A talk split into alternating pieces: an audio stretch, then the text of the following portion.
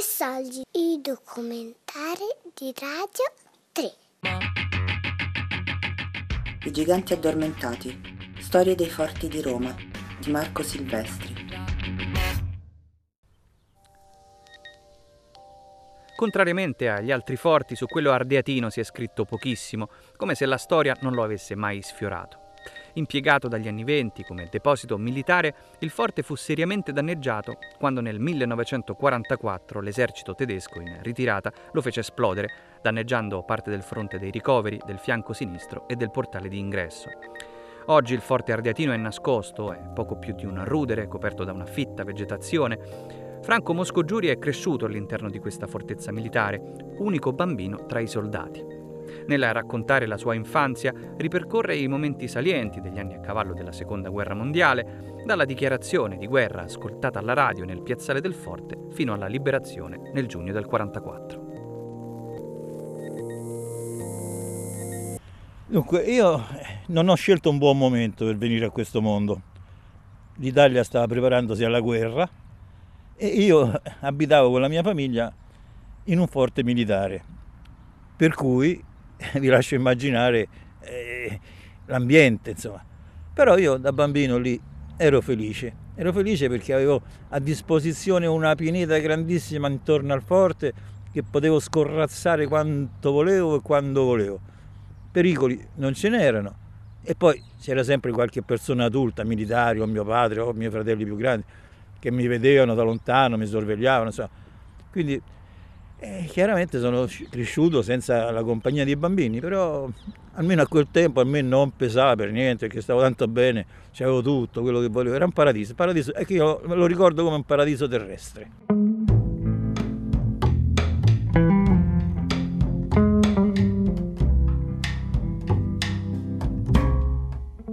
Dunque ricordo ancora che l'indirizzo esatto di questo forte, forte ardeatino, era via di Grotta Perfetta 500.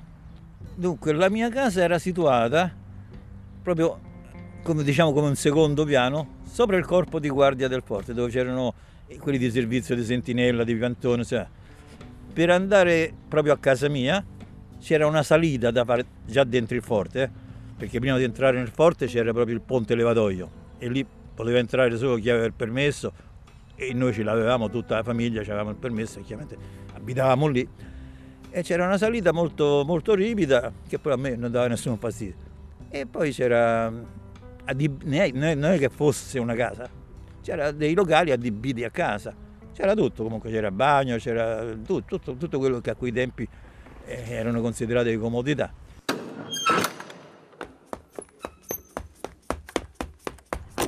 il fatto di essere l'unico bambino in mezzo a tanti adulti, per me sembrava una cosa normale, naturale, per me il mio mondo era quello. Non dico che non sapessi che esistessero altri bambini al mondo, questo no, però io ci stavo bene. Come uscivo da casa trovavo sempre compagnia. Eh, erano più grandi, erano adulti, d'accordo, erano soldati, intorno ai vent'anni, così, dei conti i ragazzetti pure loro e avevano pure voglia di giocare un pochino con me, si scherzavano. C'era qualcuno che eh, mi voleva insegnare a suonare la fisarmonica, perché c'era la fisarmonica e mi ricordo che qualche cosetta mi, imparato, mi imparai a strimpellare. E c'era un altro poverino, era cieco e voleva, voleva insegnarmi a conoscere l'alfabeto braille. E poi eh, grandi o piccoli, io ci giocavo insieme, loro, loro giocavano con me da, quando erano liberi dal, dal lavoro, dal servizio erano ben felici di giocare con me, almeno a me sembrava così. E i fucili lì ce n'erano tanti, non è che io potessi prenderli quando volevo, perché per esempio la mia casa era situata sopra il corpo di guardia e lì c'erano dei fucili, però c'erano anche dei soldati, quindi ogni soldato era responsabile del suo fucile. Una volta per fare una fotografia me lo misero in mano un fucile, io lo imbracciai e facevo finta di sparare. Comunque una volta mi capitò però di trovare uno spezzone, quelli che servono per illuminare, si buttano di notte dagli aerei e a un certo punto si, si, acc- si accendono e illuminano la zona sottostante. Io trovai uno di quelli. Sembrava un bicchiere di cartone, così. tutti mi dicevano attento, c'era già la guerra, se trovi qualcosa non la, non la, prendere perché sono bombe finte, tu magari vedi che è una bamboletta vedi che è un trenino, lo prendi in mano e ti esplode e ti taglia le mani. Infatti, tra parentesi, io ho avuto degli amici rimasti mozzi di una mano o di qualche dito proprio per uno di questi giocattolini che eh, i, i nostri alleati, diventati dopo alleati, hanno buttato dall'aereo e questi bambini hanno raccolto, è esploso in mano chi è rimasto cieco, chi è rimasto senza mano. Insomma, ne trovai uno pure io.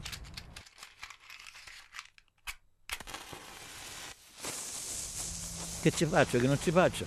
Vabbè, ma questo non può esplodere, pensai dentro di me, questa è una cosa di cartone, come faccio? Ah no, ma questo deve essere uno di quei cosi, io chiamavo, non sapevo come si chiamassero, che illuminano di notte, che si buttano e fanno luce, si vede... Ma sì, infatti finiva, terminava con una, una miccia che aveva del, dello zolfo alla fine, come, come, un cerino, come un prospero.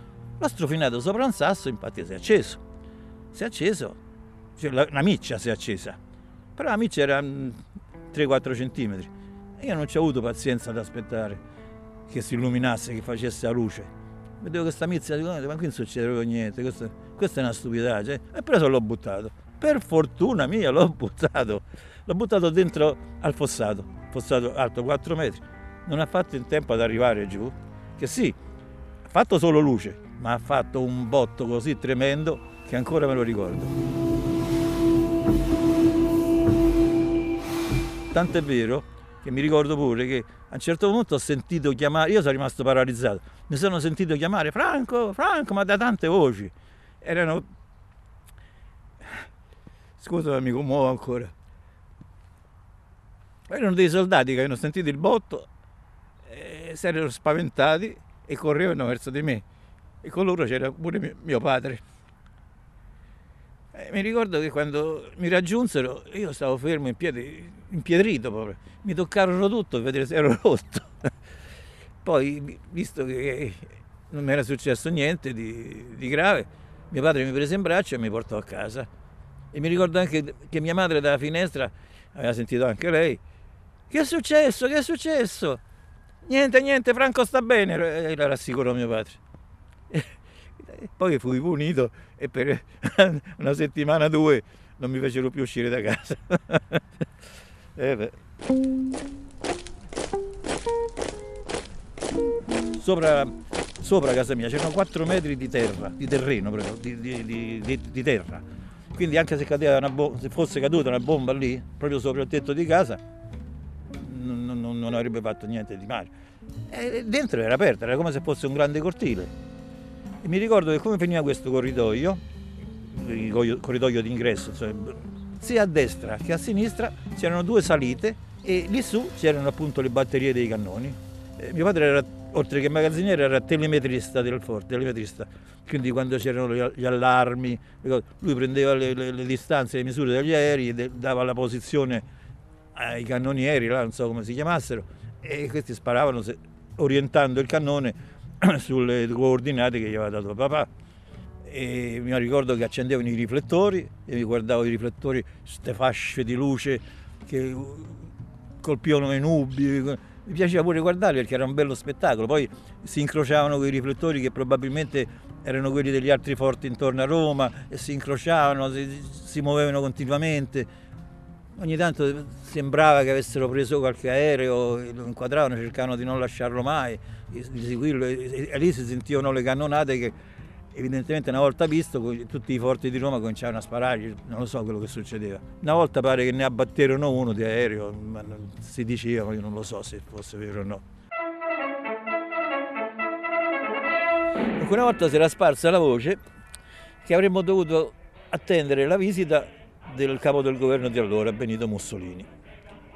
Ma ancora prima che arrivasse, 4-5 giorni prima che arrivasse, il, nel forte ferveva una, un'attività insolita, eh, tutti a fare pulizie, eh, il comandante a guardare tutto, ispezionare tutto, e qui non va bene così, lì mettete, lì, e lì è rotto, date una verniciata che non si veda, fotografie di Mussolini appese dappertutto. E io però a quei tempi quando scendevo, quei, quei, pochi giorni quando scendevo, non trovavo nessuno per giocare con me perché erano tutti indaffaratissimi.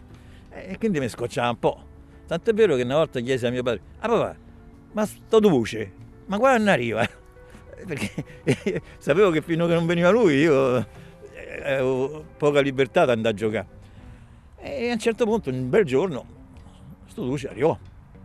La macchina che, lo, che l'ha condotto lì da noi si è fermata all'ingresso, logicamente mica poteva passare. Sull'ingresso c'era un viottolo di sassi, una, una strada stirrata, un acciottolato come vogliamo chiamare. Si è fermato, il comandante del forte gli è andato incontro, gli ha fatto un saluto fascista, li ho scesi, sono dati la mano e poi si sono avviati a piedi dentro il forte. Quando stavano sul ponte levatoio, io e mia madre stavamo in finestra, io perché ero segregato e mia madre era il posto suo e quindi l'abbiamo visto passare lì. Lui sarà stato un caso, non lo so, ha guardato verso questa finestra e ha visto una donna con un bambino e si è rivolto subito al, al comandante del forte. Non lo so cosa gli ha detto, ma penso, immagino che gli abbia chiesto e chi è quella signora? Eh, una signora dentro un forte militare eh, sembrava strano, no? E il comandante gli avrà risposto, no, stia tranquillo, eh, eccellenza, che quella è la moglie del nostro magazziniere, ma lui ha l'obbligo di stare sempre qui, essere sempre disponibile, quindi abitano qui. So, gli era spiegato, mh, niente, poi ha fatto la sua visita dentro il forte, se n'è andato, l'ho visto ripassare Ah, poi quando se n'è andato io sono stato contento, ma mica perché se n'era andato lui, perché io conoscevo, che mica mi ha fatto niente a me personalmente. E se n'è andato io potevo riuscire, essere libero di giocare, andare a destra, a sinistra, alla pineta, soprattutto a fare la caccia agli uccellini, ai lucertole. Quindi ho ripreso la mia vita dei bambini. Insomma, per me è stata una liberazione. Esattamente, io sono del 34, 1934. Quindi all'inizio della guerra avevo sei anni però sono rimasto ancora nel forte fino alla, alla cacciata dei tedeschi, fino a quando ci hanno cacciato abitavamo lì. E poi i tedeschi, già avevo esperienza dei tedeschi cattivi, perché prima di cacciarci via, a me mi avevano fregato la fisarmonica. Alles hören, ich sage das nur einmal. Ihr solltet glücklich sein, hier arbeiten zu dürfen. Entrarono quattro tedeschi, pistola in mano, entrarono e cominciarono a frugare dappertutto dentro casa, la pistola in mano, quindi a parte io, mio, mio, padre e anche i miei fratelli che erano grandini, avevano già sui vent'anni, tutti zitti da parte, addosso al muro. E uno di questi, alzando, girando qua, frugando là, ha trovato la mia fisarmonica. Ma era una fisarmonica che avevo da, da 7-8 anni. Ecco, c'era un soldato che, che stava lì, evidentemente era un musicista, me, me l'aveva convinto mio padre a comprarmela perché mi aveva fatto provare la sua, ha detto che ero bravino eh? e mio padre mi aveva comprato una fisarmonichina, così, forse senza speranza, senza... visto questa fisarmonica, oh, avrai dato qualcosa nella sua lingua e se l'è presa. E io gli sono andato addosso, sono andato addosso per levargliela. Mio... mio fratello mi ha trattenuto e mi, mi teneva perché eh, quello c'aveva la pistola in mano. E, e, il tedesco mi stava vicino e mi faceva dondolare davanti, guardi, ma... io gli davo un calcio. Evidentemente non gli ho fatto male oppure non voleva sparare, non lo so. Io davo il calcio e mio fratello che già mi tratteneva, con la sua gamba mi ha frenato anche le gambe mie perché sennò io gli continuavo a dare calci. Quindi io ho avuto per parecchi anni questa visione di questa pistola davanti agli occhi, con questo tedesco che mi prendeva in giro con la fisarmonica, ma la faceva pure dondolare davanti. E, e, mio fratello che mi stringeva. Ah no, dopo che mi ha tenuto fermo pure le gambe, io continuavo con la bocca, gli facevo le parolacce. allora mi ha messo pure la mano davanti, davanti alla bocca e farmi stare zitto. E ripensandoci oggi, sono contento che mi hanno trovato la fisarmonica, che me l'hanno fregata. Perché se invece dei quattro delinquenti ubriaconi che andavano a caccia di razzie fossero stati un drappello comandato, avrebbero preso mio fratello. E a quei tempi li portavano in Germania nei campi di concentramento. E invece quelli erano quattro che il loro comando neanche sapeva che stessero in giro a dar fastidio alle case private. Quindi hanno rubato la fisarmonica, hanno rubato qualche altra cosa, non, non, me lo ricordo, mi ricordo solo la fisarmonica. Però i miei fratelli che avevano intorno ai vent'anni eh, non l'hanno toccati nemmeno. Poi un bel giorno venne una delegazione mandata proprio dal comando tedesco e gli disse a mio padre che entro 24 ore dovevamo sloggiare, però senza spiegarci il perché. Ma come io qui c'ho... Era stata la voce, insomma, eh, mio padre ha dovuto obbedire. Eh, ormai c'erano loro che comandavano, quindi e mica ti spiegavano perché. E dopo, dopo, dopo, l'abbiamo capito perché ci hanno fatto sloggiare. Ci hanno fatto sloggiare perché dovevano farlo saltare.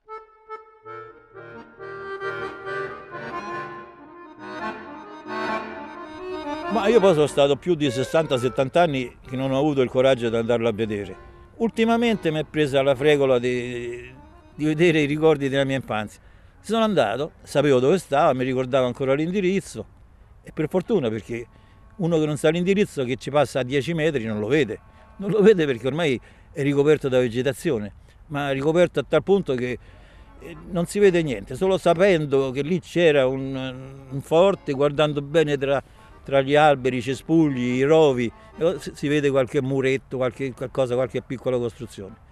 Vorrei tanto prima di morire di poterlo visitare, vedere che qualcuno si è preso la briga di iniziare, perlomeno iniziare a ricostruirlo, a, a rivalorizzarlo, ecco. Se non come ambiente militare, come luogo di cura, come luogo di, di, di divertimento, come luogo, non lo so, non lo so come, come, gli elefanti che hanno il loro cimitero, io vorrei andarmene da questo mondo con questo bel ricordo. Tutto qua.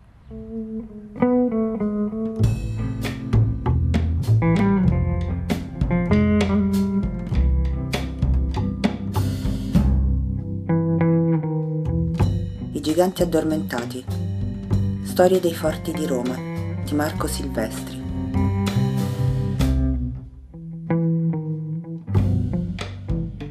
Tre Saldi è un programma a cura di Fabiana Carobolante, Daria Corrias, Giulia Nucci. Tutte le puntate sul sito di Radio 3 e sull'app Rai Play Radio.